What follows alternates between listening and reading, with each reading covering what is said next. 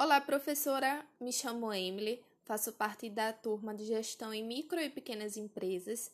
Estou aqui hoje gravando esse podcast representando o trio formado por mim, Renato Araújo e Gabriel Ramos, onde buscamos trazer essa temática tão relevante sobre os arranjos produtivos locais, que, trazendo o conceito inicialmente, são aglomerações de empresas localizadas em um mesmo território que apresentam especialização produtiva e mantêm algum vínculo de articulação, interação, cooperação, como também de aprendizagem entre si e com outros atores locais, que podem ser o governo, associações empresariais, instituições de crédito com os bancos ou até também com as universidades, né, essas instituições de ensino e pesquisa. Os arranjos produtivos locais, também conhecidos pela sigla APL, configuram-se como novas formas estratégicas para melhorar o desempenho organizacional.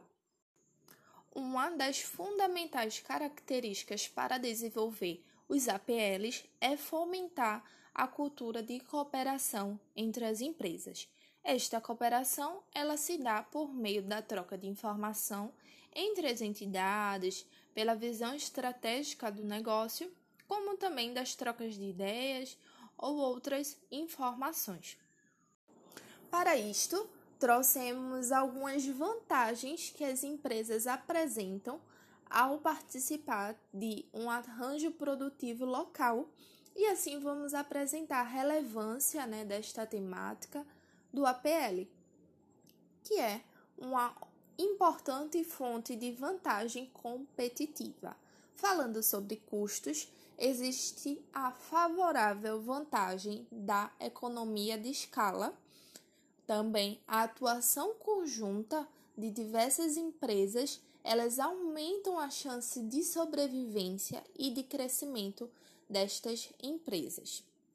Então, com isso, essas aglomerações elas também vão atrair mais compradores, vai possibilitar o acesso a mercados distantes a esses compradores de outras regiões, né? uma, uma vez que na maioria desses arranjos produtivos locais é formado por um centro comercial, por uma feira local, como também tem um apoio aí na do crescimento da infraestrutura.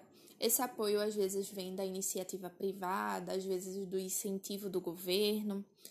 Também outra vantagem, outra vantagem que buscamos trazer é que esses APLs possibilitam o compartilhamento dos recursos e das capacidades necessárias para atender às necessidades do mercado.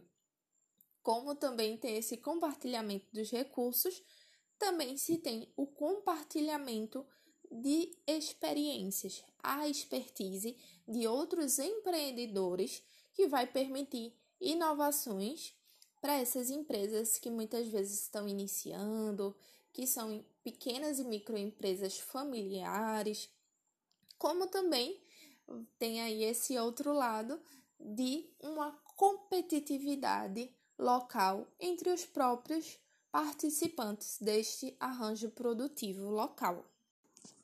Segundo dados do BNDES, no Brasil existem cerca de 400 agrupamentos industriais em funcionamento nos mais diversos tipos de setores produtivos.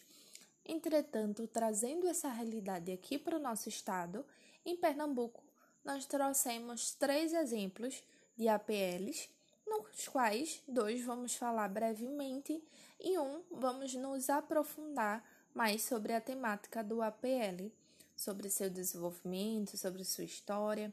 Inicialmente falando sobre o APL Gesso, onde o polo gesseiro da região de desenvolvimento do Araripe fica localizado aqui no extremo oeste de Pernambuco, e este polo ele supre 90% do gesso demandado pelo mercado nacional. Outro APL é o APL Laticínios, que é o arranjo produtivo de laticínios que fica localizado também em outros estados, incluindo aqui em Pernambuco, no APL de laticínio de Garanhuns. O objetivo de um arranjo produtivo local é dinamizar as estruturas empresariais, gerando renda e emprego em locais onde antes dificilmente teriam desenvolvimento econômico e social.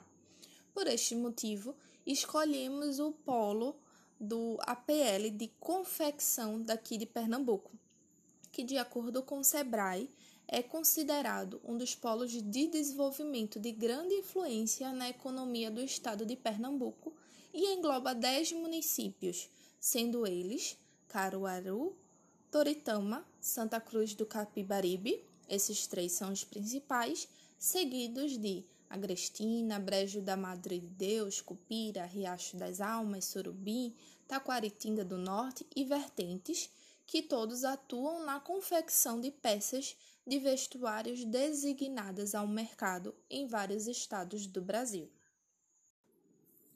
Este APL é um verdadeiro gerador de oportunidades e de crescimento econômico, visto que o PIB desta região obteve um crescimento expressivo decorrente desta atividade.